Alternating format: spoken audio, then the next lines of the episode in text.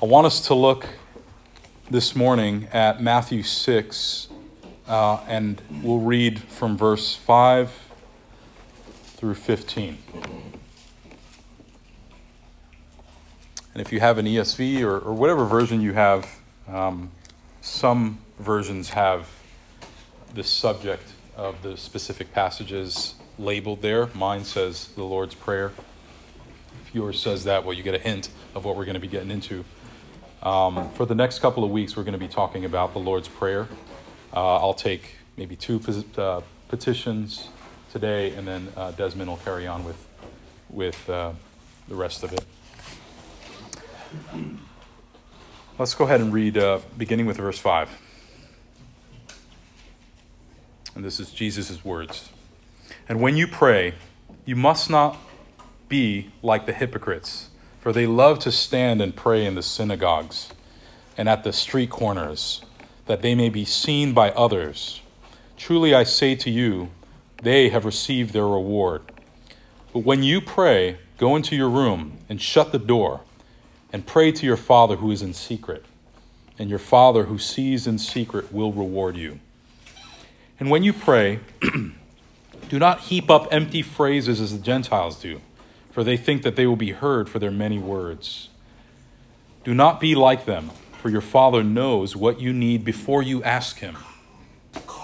Pray then like this: Our Father in heaven, hallowed be your name. Your kingdom come, your will be done, on earth as it is in heaven. Give us this day our daily bread, and forgive us our debts, as we also have forgiven our debtors. And lead us not into temptation, but deliver us from evil. For if you forgive others their trespass, your heavenly Father will also forgive you. But if you do not forgive others their trespass, neither will your Father forgive your trespass." Making God the focus of our praying sounds almost too common to mention, but I want to mention it because I think experience dictates that many Christians have failed to grasp this point, right? That God should be the primary focus of our prayers. Focusing instead on what God does rather than on whom God is, I think, redirects the focus of prayer and results in forms of expression that I think are less honoring than they should be. When we look at the Lord's Prayer, and it's been called the Lord's Prayer traditionally, and I think it's a good title for it. But we should never think when we call it the Lord's Prayer that it's Jesus' prayer, that these are his personal petitions, especially when you look at give us this, our daily bread, forgive us our debts, right? Jesus did not need forgiveness. He walked perfectly under the law of God. So that should be a sign that when we say the Lord's Prayer, we call it the Lord's Prayer, it's not so much his personal prayer, his personal petitions, but he's setting forth a model of prayer for believers, for sinners like us. So what is the pattern of the Lord's Prayer reveal? I'm going to point a few things. Number one, you'll see that the prayer consists of a preface, and then it follows six petitions. Now, the first three petitions are focused upon God, while the last three are directed at man. Now, the prayer also worships first before it asks for something personal. I found that to be my personal favorite aspect or thing that this prayer reveals, that he begins first by exalting the name of God, and then he goes on into personal petitions. Number four, it's comprehensive, right? It covers things as worship. It covers things related to the kingdom of God. It covers things related to grace and protection, things like that. Number five, it embodies three out of four or maybe even more elements that we see in common prayers in Scripture. It covers adoration, There's that petition, and there's even confession, some elements of that in there.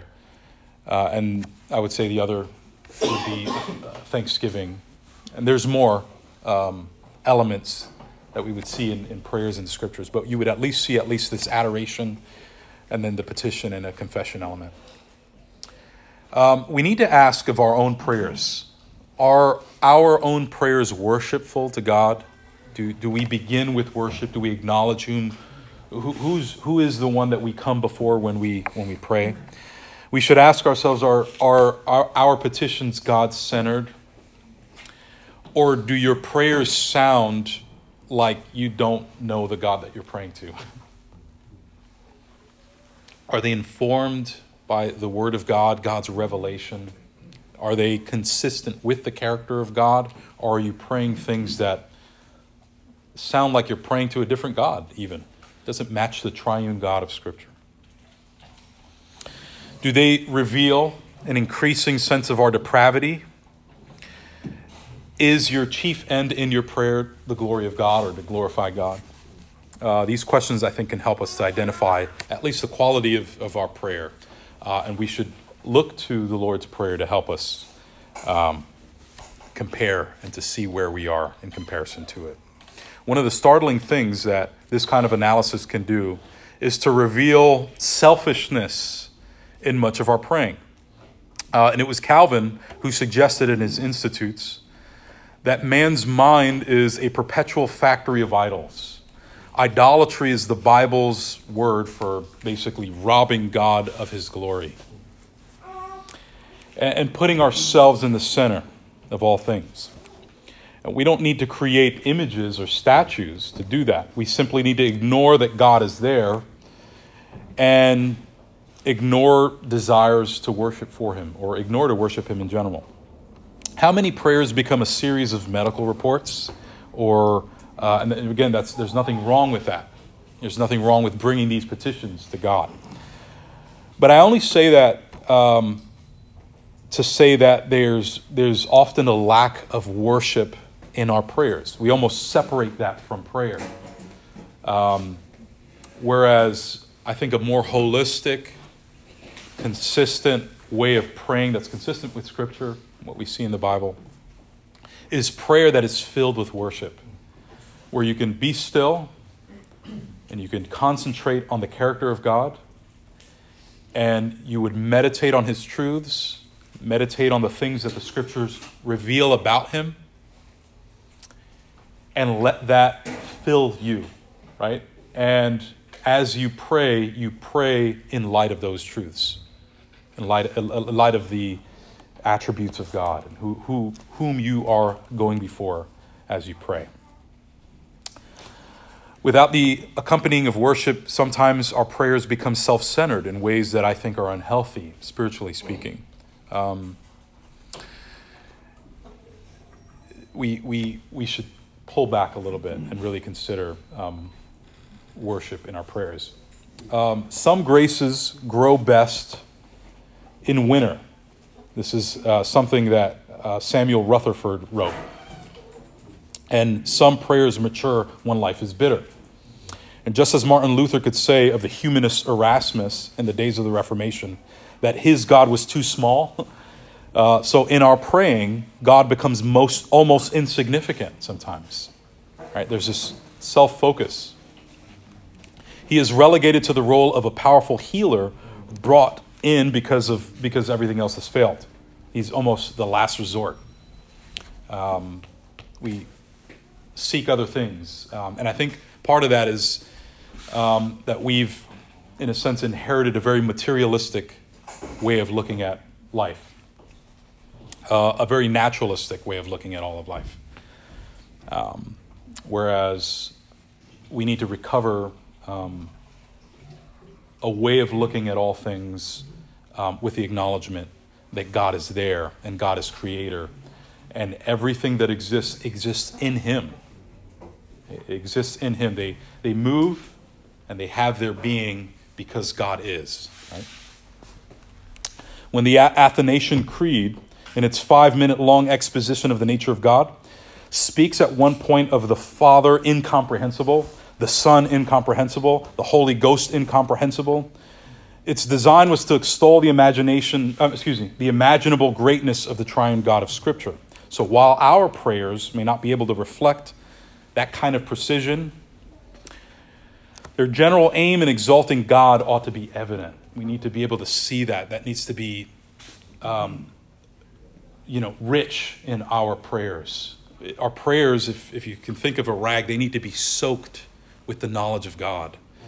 And we need to recover that. We need to retrieve that. I think it would do you well to spend a lot of time studying the character of God, the attributes of God, the nature of God, the doctrine of God in general.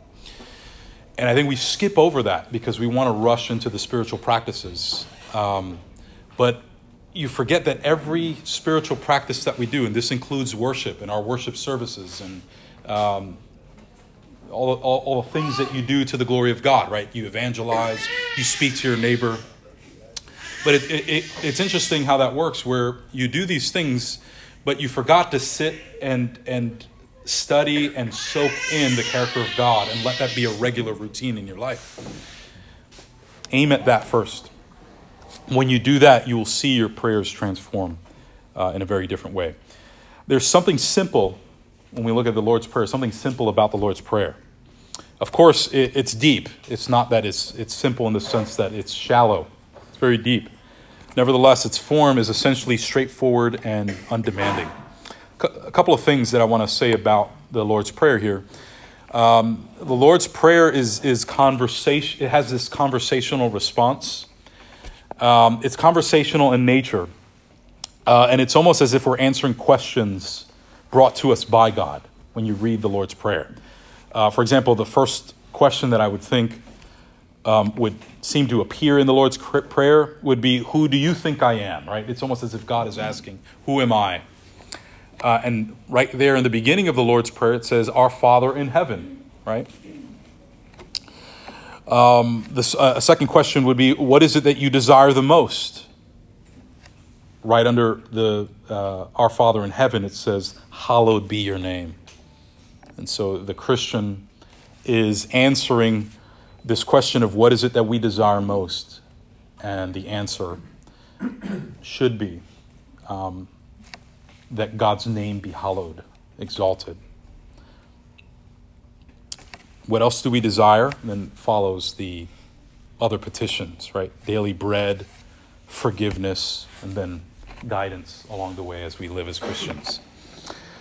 A second observation that we see in the Lord's Prayer is that this prayer is very covenantal. This prayer is very covenantal. What do I mean by covenantal?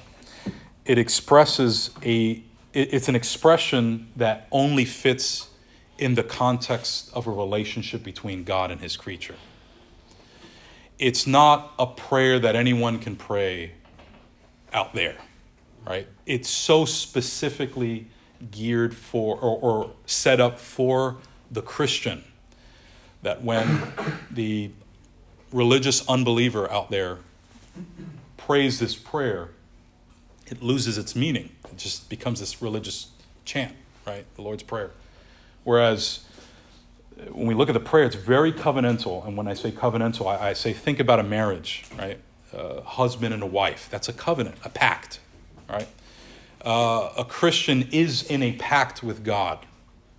And of course, our part in the pact has been taken care of, right? It's not that we are in this covenant where we have certain covenant stipulations that if we don't meet it, we're out of the covenant. Or we're out of this pact, we're out of this marriage. No, thanks be to God, God has found a way for not only his part, his contribution to the covenant to be fulfilled and to be done, but even our part, right? In Christ, we are made fit for this covenant. We enter into this covenant and we can never fall out of it. But again, this prayer, the Lord's Prayer, is very covenantal in nature. It fits the person who has a salvific relationship with God. You see where it says, I will be your God and you shall be my people. That you hear that in Exodus 6, 7. And that theme, I will be your God and you shall be my people, is a theme that I think echoes this covenant bond throughout the Bible. It's a constant theme that you see throughout Scripture. And the Lord's Prayer echoes that kind of fellowship. I am your God and you are my people. And this is how prayer looks like between a covenant God and his covenant people. There's nothing in this prayer, and this is something in addition to this concept, there's nothing that this prayer a child can't repeat. It's simple in that sense where the themes are clear. And we'll get into that in more depth. But the point is that the language that the Lord has chosen here is reflective of that intimacy that we all enjoy between us and our Heavenly Father. And because we know Him, and not simply that we know about Him, but that we know Him in a real sense, in a real salvific sense, there's an intimacy between us and the Father, then that's how we're able to pray that prayer where it fulfills its true purpose, its true meaning. The way that you pray this and you pray this rightly is to pray this as a child of God, as a son or as a daughter of our Heavenly Father. So again, that's what makes it covenantal. Jesus rebuked those lengthy discourses of the Pharisees, and he also rebuked mindless repetition, these chants. And these are things that the pagans would do, and they are characterized by having this sort of superstitious characteristic to it, where you're repeating, and it's usually done out of the flesh to feel some sort of sensation. But Jesus rebukes that kind of thing. The Lord's Prayer, on the contrary, that should be our model. Pray like this is what he says right before he lays out the outline of this prayer. Praying like this is sufficient to gain the ear of the Almighty God. Its structure is meant to ensure that we think about what we pray and not just do things mindlessly. He didn't design this prayer so that we can chant it, although it may be good to say it and get used to it and make it something habitual. Its primary purpose was so that we understand the content and the points that he was trying to lay out in the prayer. It was meant to be understood. Its balance is meant to ensure that we place God first. Its simplicity is meant to encourage every believer to be a prayer warrior, a person who is constantly praying and thinking on these themes. Point number 3 is about this prayer revealing something about consistency. I'll break that down.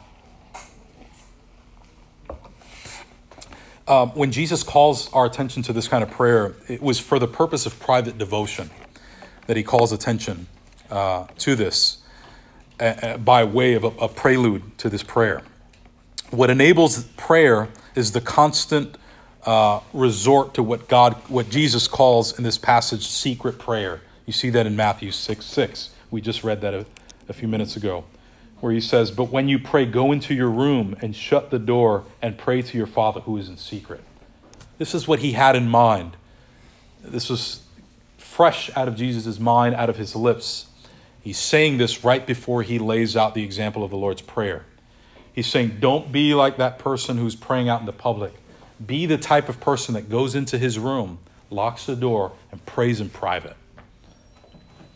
I was thinking of that reference out of Luke 18 about the Pharisee. I'm glad I'm not like this sinner. Right. Yeah. There's sort of a boasting kind of approach to prayer, whereas the other one had more of a contrite heart. It's a great example. This is a lesson that emerges in Scripture in more than one location, that what we are in private is determinative of what we may become in public. And that should be a pattern, a rhythm that we see in Christians. and this is something that you should practice, right? This concept of what you are in private will eventually come out in the public. Don't do the opposite. Don't try to be something in the public and then that not really being a demonstration of what you really are in private. Work on your private life. Work on your private prayers, and God will exalt you in the public for his glory, right? It's not for our glory. But that theme you see in Scripture, right? A wonderful model prayer of Daniel we see in Daniel 9, 4 through 19. You don't have to turn there, but you can. We read the prayer in that passage, and we want to be like that. We want to see that as a model for prayer. Actually, let's turn there. Let's look at it. Daniel 9, 4 through 19.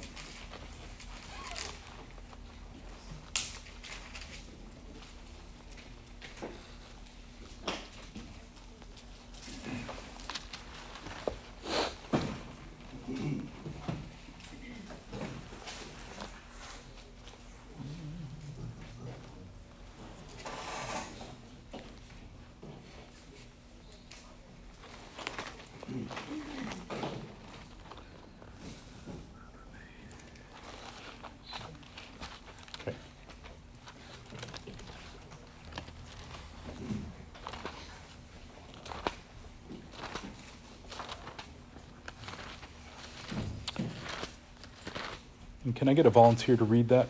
So we're looking at Daniel 9, verses 4 through 19. I prayed to the Lord my God and made confession, saying, O Lord, the great and awesome God, who keeps covenant and steadfast love with those who love him and keep his commandments. We have sinned and done wrong and acted wickedly and rebelled, turning aside from your commandments and rules. We have not listened to your servants, the prophets, who spoke in the name of our kings, our princes, and our fathers, to all the people of the land. To you, O Lord, belongs righteousness, but to us open shame. As at this day, to the men of Judah, to the inhabitants of Jerusalem, and to all Israel, those who are near and those who are far away, in all the lands in which you have driven them, because of their treachery that they have committed against you. To us, O Lord, belongs open shame, to our kings, to our princes, and to our fathers, because we have sinned against you. To the Lord our God belong mercy and forgiveness, for we have rebelled against him and have not obeyed the voice of the Lord our God by walking in his laws, which he set before us by his servants the prophets. All Israel has transgressed your law and turned aside, refusing to obey your voice. And the curse and oath that was written in the law of Moses, the servant of God, have been poured out upon us, because we have sinned against him. He has confirmed his words, which he spoke against us and against our rulers who ruled us, by bringing upon us a great calamity. For under the whole heaven there has not been anything like what has been done against Jerusalem. And as it is written in the law of Moses, all this calamity has come upon us, yet we have not entreated the favor of the Lord our God, turning from our iniquities and gaining insight by your truth. Therefore the Lord has kept ready the calamity and has brought it upon us.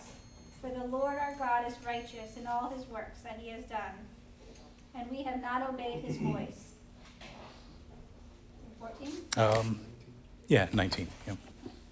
And now, O Lord our God, who brought your people out of the land of Egypt with a mighty hand, we have made a name for yourself. As at this day we have sinned, we have done wickedly. O Lord, according to all your righteous acts, let your anger and your wrath turn away from your city Jerusalem, your holy hill, because for our sins and for the iniquities of our fathers, Jerusalem and your people have become a byword among all who are around us. Now therefore, O our God, listen to the prayer of your servant and to the pleas for his mercy. And for your own sake, O Lord, make your face to shine upon your sanctuary, which is desolate. O my God, incline your ear and hear. Open your eyes and see our desolations, and the city that is called by your name. For we do not present our pleas before you because of our righteousness, but because of your great mercy. O Lord, hear. O Lord, forgive. O Lord, pay attention and act. Delay not for your own sake, O my God, because your city and your people are called by your name. Amen. I love that. Love that prayer. It's so rich in example and that contrite heart coming for the Lord and coming before the Lord and recognizing his sin and the sin of his people. So we read the prayer and we long to be able to do that, to be able to pray in that way. And I think it's a good model for many. But the secret to Daniel's public prayer lay in his habitual resort to pray. It's sort of an outflow of something that he's already doing in his private life. And the key to Daniel's prayer lies, I think, in what we read prior to that, in Daniel 6:10, where it says, "Now when Daniel knew that the document was signed, he entered his house. Now in his roof chamber he had windows open toward Jerusalem, and he continued kneeling on his knees 3 times a day, praying and giving thanks before his God." And this is the key part here, as he had been doing previously. This is Daniel's lifestyle. He was constantly praying. In fact, he's scheduled 3 times a day to pray, sort of these pillars in his daily schedule, so that he's constantly before the Lord. This is something that he established. Nugget. Yeah. There's a little nugget in there for me that giving thanks. That's the first thing, praying, giving thanks. I mean, yeah. Daniel's position in a foreign land, working for a pagan king, and that's a little nutso. Yeah. Why does it say in panic mode, begging for relief? No. Right. He's being thankful even in that. Yeah, excellent. Yeah, good observation. Yeah. Something in that prayer with Daniel praying 3 times a day, we can feel exhausted ourselves through repeating. Jesus' emphasis in verse 7, the one small word is vain repetition, that we not pray in vain, empty, shallow. There are some things that we repeat in our prayers, but they should always be heavy in our hearts and real to us, and not just for saying that. Absolutely. You make an excellent point. I'm actually glad that you said that. I think in everyone, especially in the church, where you're here and you're faithful, but I think within everyone there's a discontentment with where we are spiritually, in our church or where you are spiritually.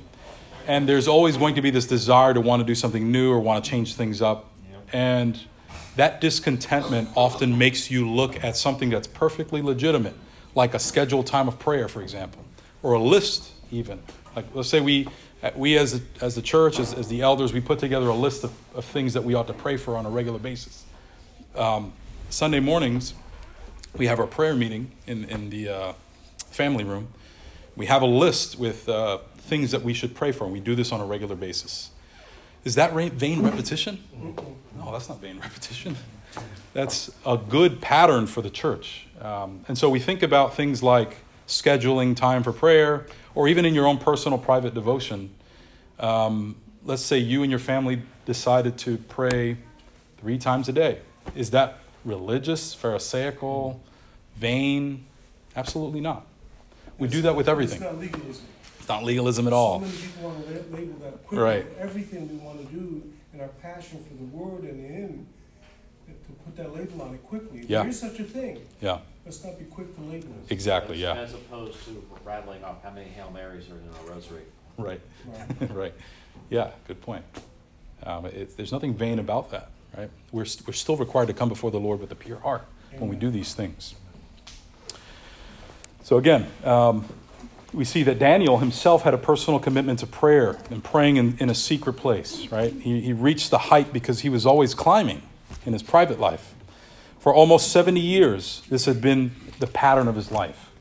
And he wasn't planning on changing it when trials came. Like, I need a newer, fresher theology. I need a new practice. I need to switch and change my tradition and do something different because I don't want to get religious, so to speak. No, he this was something that he established, that he did, and he did it, and he was consistent. And we see the blessing in that. Similarly, it is a resolve to be men and women of prayer in the ordinary course of life that enables us to be the men and women of prayer in extraordinary occasions.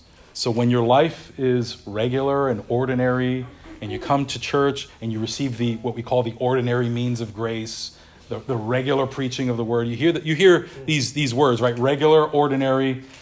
It's the ordinary and the regular things that God has said that would work in extraordinary situations, right? We can't look past that. So again, these things should inform how we understand prayer and how we understand the regular practice of prayer. Let's jump into, for the next 10 minutes, let's jump into the specific petitions here. Going back to our main text, Matthew 6, beginning with verse 9. It says, "Pray then like this."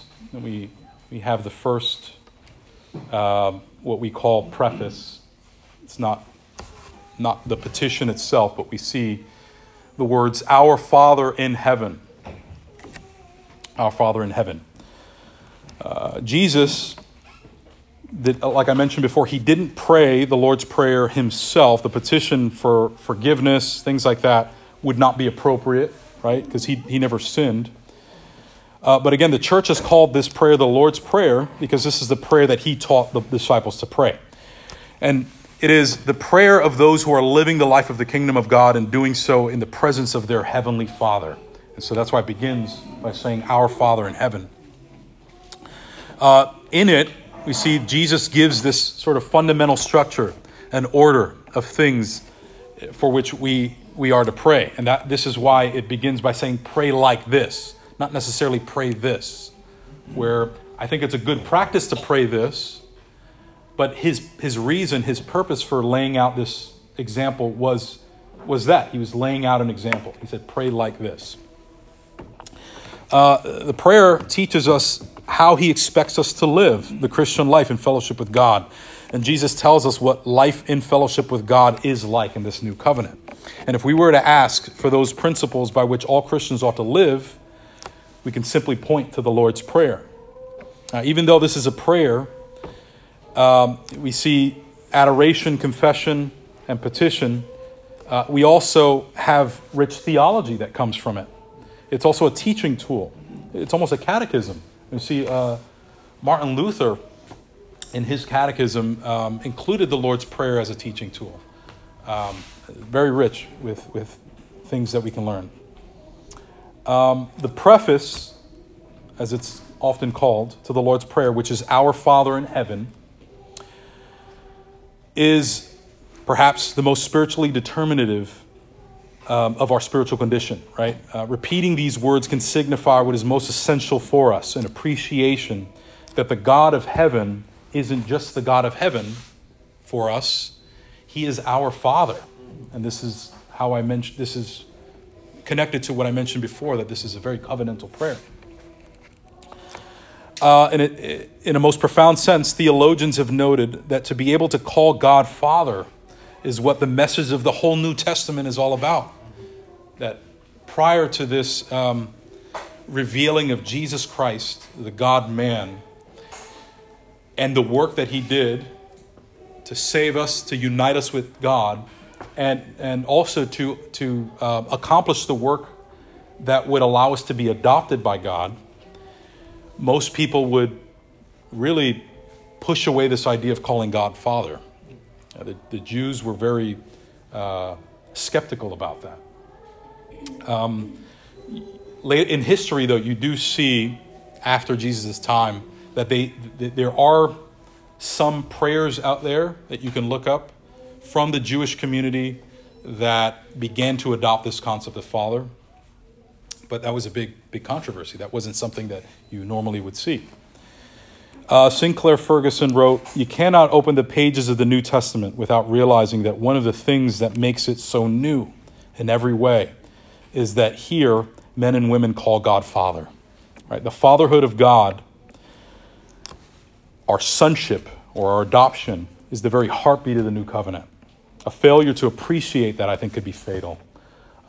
We are now able to approach God when we bring our petitions, not as a God who is distant from us, but if you're in Christ, he is very close to us.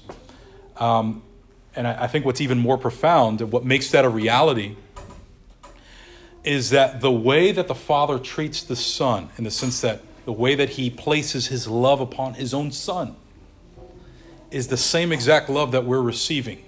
It's the love that we ought to understand, in which God has for us. And that's often hard for us to conceive. I struggle with that, right? Because I know how bad of a sinner I am. But I have to put my feelings aside and believe what the Bible teaches about God's love for me.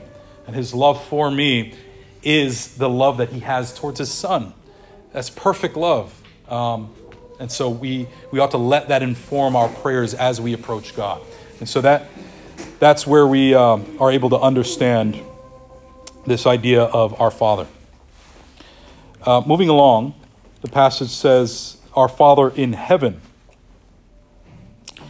Those who have legally adopted children, this is just an example, can relate to that moment whenever a child first begins to say dad or mom. There's something intimate about that, right? And what God desires most of all is that his children not only possess the legal right to the privileges of this adoption that we have in Christ, but that they have a nature that can respond to them in words that fit this intimacy, right? When we pray, we should think in terms of having that intimacy, making your prayers fit the reality of our adoption.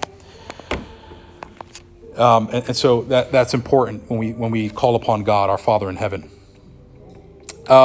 It was a singular emphasis in John Calvin, for example, that the very essence of piety lies in the recognition that our lives are nourished by God's fatherly care. And that is why Calvin adds, the first title given to the Holy Spirit in the New Testament is Spirit of Adoption. Spirit of Adoption. It is the knowledge of the fatherly love that is the true knowledge of God.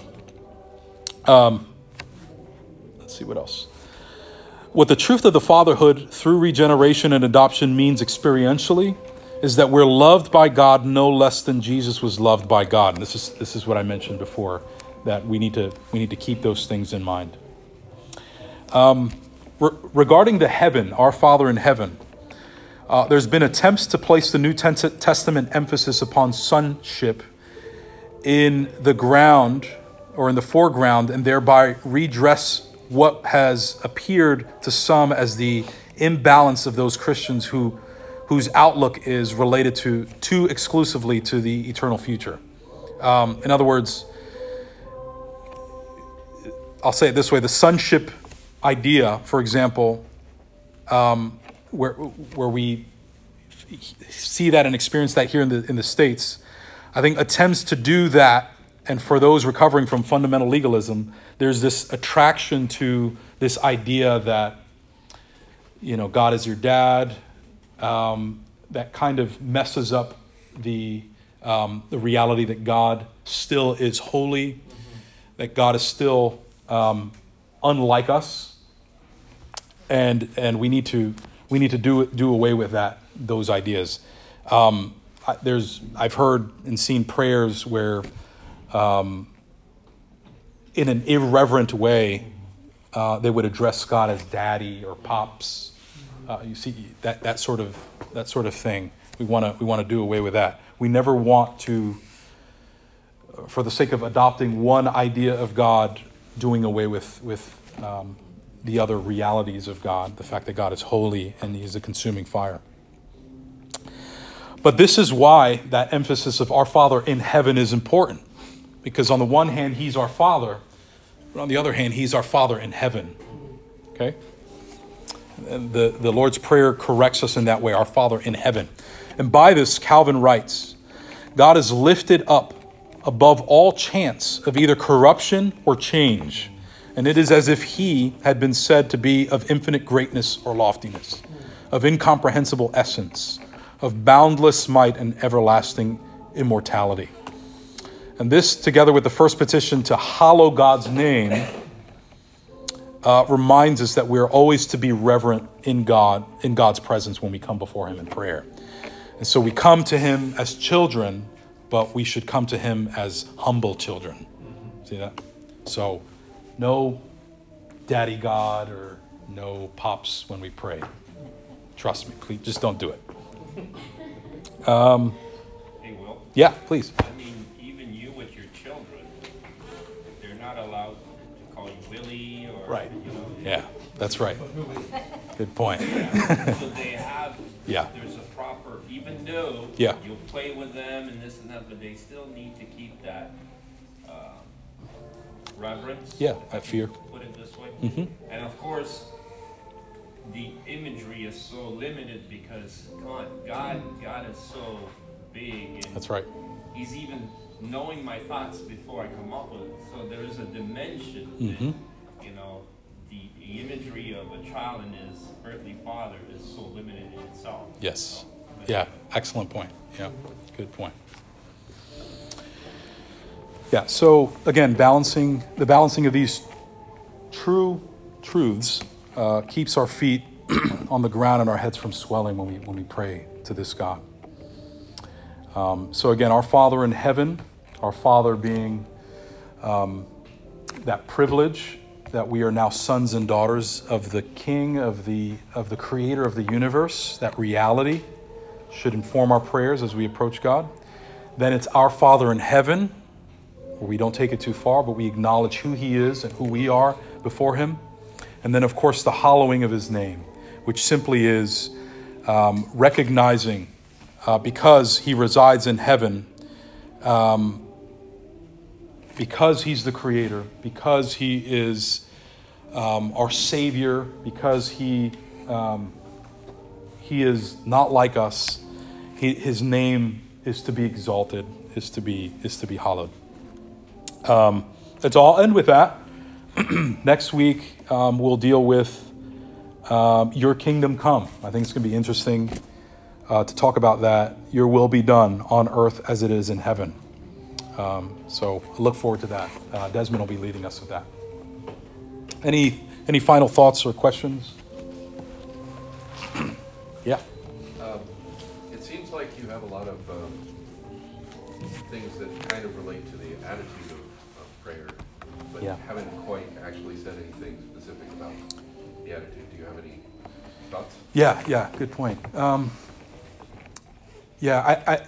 think that we need to remember that prayer is worship, and when it comes to our attitude, our posture before the Lord, as it relates to our heart, our disposition of our heart and our mind.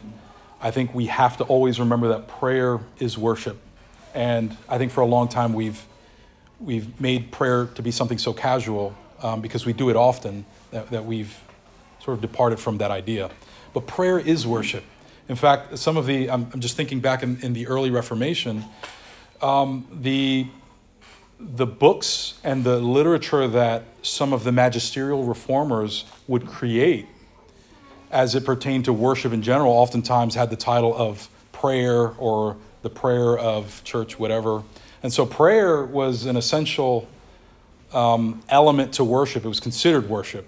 It's this idea that we're coming before the Lord. And so as it speaks to our attitude, our heart's disposition when we pray, I think that that aspect of reverence, that centering our prayer, I'm not trying to sound mystical or Eastern, but that centering our prayer with God, the triune God as that focus, I think is what we need to think about and allow to shape our disposition as we come before the Lord.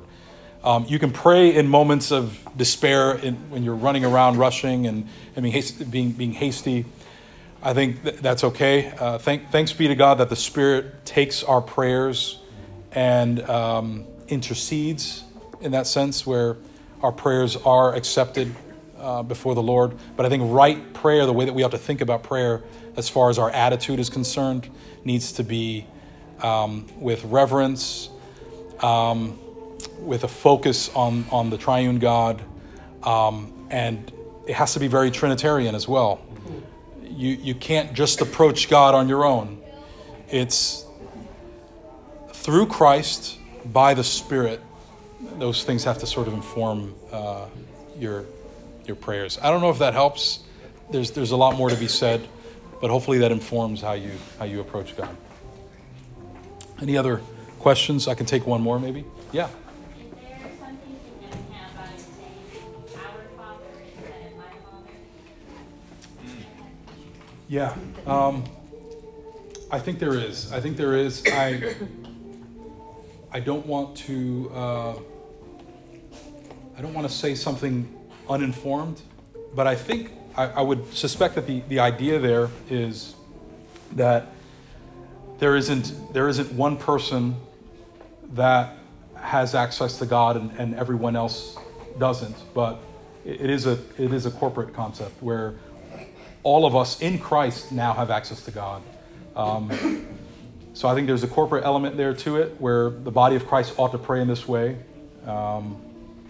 But that's probably as far as I can speak to it, you know? Yeah. Yep. In terms of that, looking at context, what's going on, the words that he's looking at, he's like, you are plural. So he's talking to the disciples as a group. Mm-hmm. And it is a corporate issue, but it's also an individual. Yeah, excellent. Yeah. That's helpful. Thank you. All right, let's close out. Well, Father, we thank you again. Thank you that you have allowed us to talk about the prayer that we commonly call the Lord's Prayer.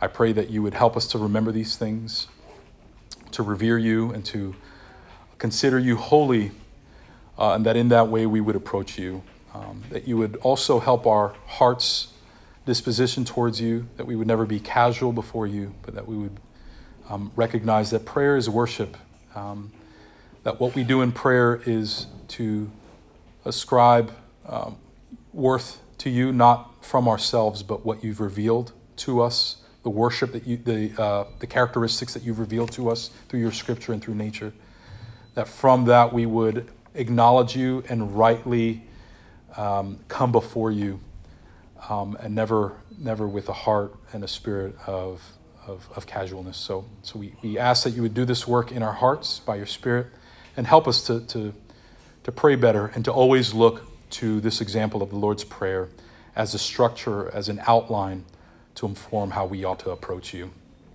It is in your name we pray. Amen.